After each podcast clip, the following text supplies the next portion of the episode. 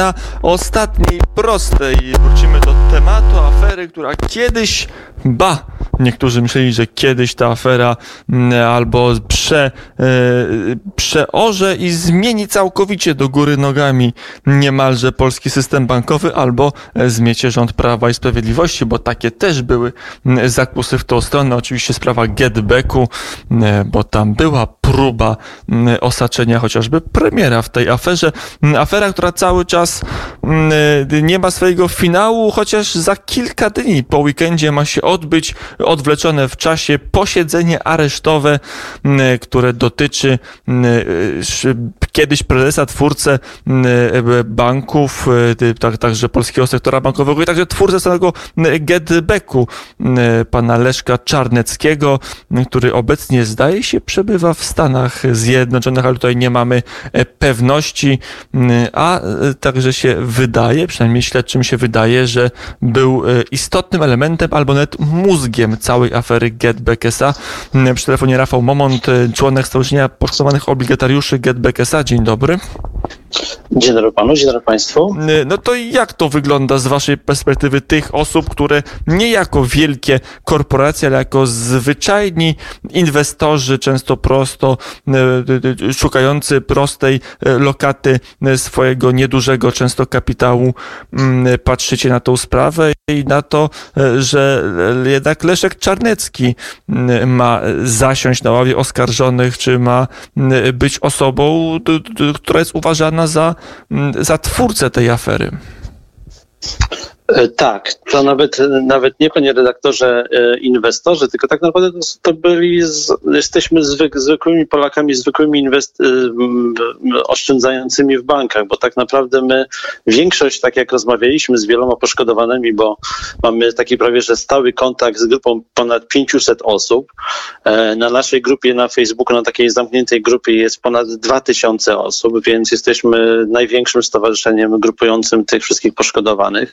I tak jak prowadzimy wiele rozmów telefonicznych, czy też face to face wcześniej, jeszcze zanim były te ograniczenia covidowe, to w większości to są starsze osoby. To są starsze osoby, które poszły, e, chodziły do banku, nigdy w życiu tak naprawdę nie kupowały żadnych obligacji, akcji, jakichś produktów inwestycyjnych, ryzykownych. Mieli w, tam, w tym banku w większości, bo to były większości, to była zdecydowana większość, to były banki pana Leszka Czarneckiego. To był Idea Bank i Getin Bank, ale głównie to był Idea Bank. E, mieli tam powiedzmy swojego opiekuna, który zawsze im odnawiał tą lokatę. No i nagle oni poszli i się okazywało, że to jest jakaś nowa lokata albo jakiś nowy produkt bezpieczny z gwarancją kapitału, albo nawet bezpieczniejszy niż, niż lokata w banku. No i okazywało się, że e, były wciskane im jakieś e, toksyczne produkty, więc ten proces, tak jak mamy informację, to nie było coś takiego, że to jeden pracownik był nieuczciwy, czy tam dwóch, czy trzech się gdzieś tam skrzyknęło w jakimś oddziale, żeby zarobić prowizję, tylko, tylko to mamy, mamy dowody na to, że to było koordynowane na poziomie całego banku. To nie było, tak jak powiedziałem, inicjatywa jednego czy dwóch pracowników, tylko uważamy, że, że dużo szersza. Zresztą też i aresztowania e, pięciu członków, byłych, byłych członków zarządu Idea Banku, o tym też chyba świadczą. No proszę mi wskazać jakąś inną organizację, no oczywiście poza organizacjami zorganizowanymi grupami przestępczymi, jakiś inny bank albo jakąś dużą firmę nawet, gdzie pięciu członków jest aresztowanych. No naprawdę jest rewelacyjny wynik. No i tutaj się okazuje, że Teraz pan Leszek Czarnecki mówi, że on o niczym nie wiedział.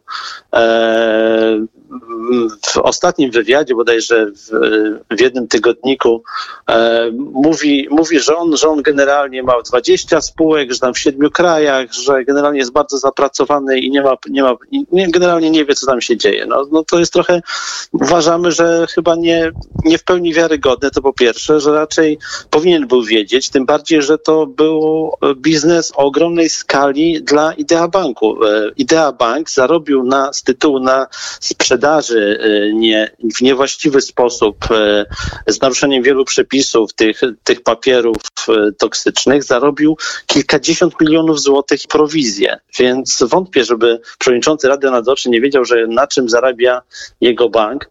Tym bardziej, że bank też sprzedał duże pakiety długów do, i to się okazywało, że często złej jakości, do getbacku.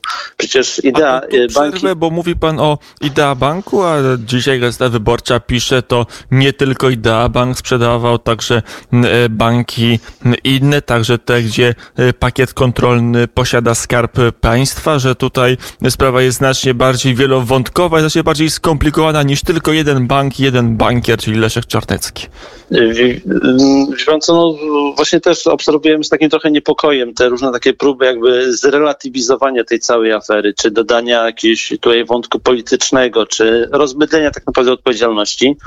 I, i to, co właśnie zrobiła też Gazeta Wyborcza, no też to jest nie, nie do końca rzetelne, gdyż e, rzeczywiście sprzedawało to kilka, kilka banków. Niemniej e, z tych informacji, które my mamy, zebrane informacje od kilkuset osób, to w dziewięćdziesięciu kilku procentach przypadków to był Idea Bank. Idea Bank to był ten bank, e, gdzie ta sprzedaż była dokonywana tych obligacji getbacku i jeszcze może wyższy procent, dochodzący pewnie do 100%, jest tych przypadków, gdzie klienci czują się oszukani, gdzie, gdzie mają dowody na, na to przestępstwo oszustwa. No, możliwe, że gdzieś tam jeszcze w innym banku jakiś jeden może pracownik to sprzedał.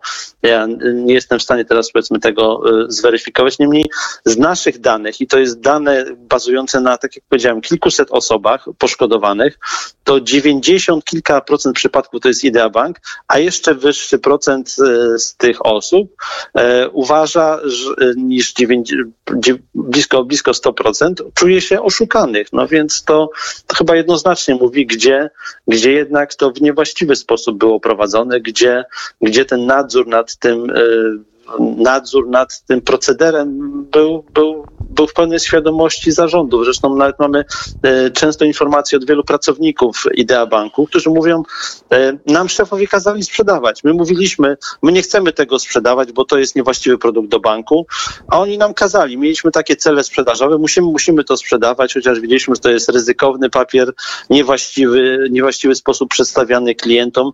Nawet było coś takiego, że niektórzy pracownicy, jak za mało tego sprzedawali, tych, e, tych toksycznych papierów, to potem mieli takie jakby, może nie karne, ale takie dodatkowe, no tak jak e, powiedzmy uczniowie zostają po lekcjach czasami, no to oni też musieli, musieli iść na jakieś szkolenia takie dodatkowe i tam na tych szkoleniach uczono ich, w jaki sposób skutecznie e, wciskać te, te papiery, a, a w wielu wypadkach po prostu jak, jak, jak uszać tych, tych, tych e, klientów. Więc Wydaje nam się, że jesteśmy wręcz prawie że pewni, że, że to, co się dzieje w wielu mediach, że próba przedstawienia pana Leszka Czarneckiego jako ofiary jakiegoś spisku politycznego, czy jakiejś gry politycznej, czy jakiegoś innego zrządzenia losu, no, to jest w pełni nieuprawnione. Tutaj jest zwykłe przestępstwo yy, i szereg przestępstw, które miały miejsce niewątpliwie w Idea Banku. E, I nawet jeżeli przyjmiemy e, za prawdziwe słowa pana Leszka Czarneckiego, który mówi, że on nie miał o tym świadomości, E, chociaż no, trudno w to uwierzyć, no bo to naprawdę to jest jedne, ma pewnie kilkadziesiąt spółek. Niemniej Idea Bank to był jego chyba jedną z, z, głównych spółek, no i to był też ogromny skala biznesu dla Idea Banku. A to nawet jeżeli przyjmiemy, że to jest prawdziwe, że on rzeczywiście wtedy nie wiedział i teraz nagle się dowiaduje. No okej, okay, no to jeżeli teraz się dowiedział, że jego bank, jego organizacje, jego, jego członkowie zarządu, jego pracownicy, jego menadżerowie E, w zorganizowany sposób oszukiwali klientów, no to powinien w takim razie stwierdzić, ok, no popełniliśmy błąd, to może powinniśmy oddać te pieniądze, które nam się nie należą. No a tutaj w ogóle nie ma czegoś takiego. Się okazuje, że, że bank na te, na te dziewięć, na kilka tysięcy przypadków, bodajże chyba jest tylko kilka, kilka czy kilkanaście podobno jest y, y, uznanych reklamacji, chociaż y, nigdzie to nie zostało, tak można powiedzieć, jednoznacznie potwierdzone. My, my, my, nie, my nie widzieliśmy nikogo takiego i nie słyszeliśmy o nikim takim, kto by otrzymał zwrot tych w nieuprawniony sposób, raczej pobranych oszczędności. Więc E, jeżeli rzeczywiście, tak jak powiedziałem, jest tak, że pan Leszek Czanecki nie wiedział o tym to teraz, gdy już ma bezsprzecznie tą wiedzę, wie, co tam się działo, e, zresztą, zresztą też sam doniósł na, na niektórych członków zarządu, mówiąc, że on o tym nie wiedział, że oni go oszukali, to skoro teraz już wie, że bank w niewłaściwy sposób się zachowywał jego pracownicy, no to w takim razie powinna nastąpić ta refleksja i zwrot nieuprawniony, w nieuprawniony sposób otrzymanych e, naszych oszczędności, no i tych świadczeń, jakie Idea Bank otrzymał, czyli prowizji za wciskanie nam tego. No czy, czy te prowizje Idea Bank zwrócił? No czyli wiedzą, że było przestępstwo, ale, ale korzyści z tego przestępstwa nie chcą zwrócić. No to, no to nie ma tu w ogóle logiki w takim razie, więc domagamy się ukarania winnych tej aferze, no i zwrotu naszych oszczędności. Uważamy, że w większości przypadków, e, tak jak e, członkowie naszego stowarzyszenia, uważają, że to jest winny tutaj Idea Bank. To tam oni szli ze swoimi oszczędnościami, no i tam zostali przez nieuczciwych pracowników oszukani. No i e, jak wskazują dowody, przy, przy wiedzy, to się odbywało przy wiedzy członków zarządu, a możliwe, że i przy jeszcze e, osób z nadzoru, no ale na razie nie zostało tak w pełni dowiedzione. Jak na razie czekamy na posiedzenie sądu, posiedzenie aresztowe, które ma zdecydować o możliwości tymczasowego aresztowania Leszka Czarneckiego. Oczywiście wiemy, że w kraju go nie ma, więc trzeba będzie wystosować na podstawie tego, no, o ile zapadnie takie orzeczenie, trzeba będzie wystosować międzynarodowy y, listy y, gończy za Leszkiem Czarneckim. Rafał Momon to opowiadał o tym aspekcie afery Getback i pewnie nie ostatnim. Dziękuję bardzo za rozmowę. Dziękuję ślicznie, do widzenia. Do widzenia i do usłyszenia.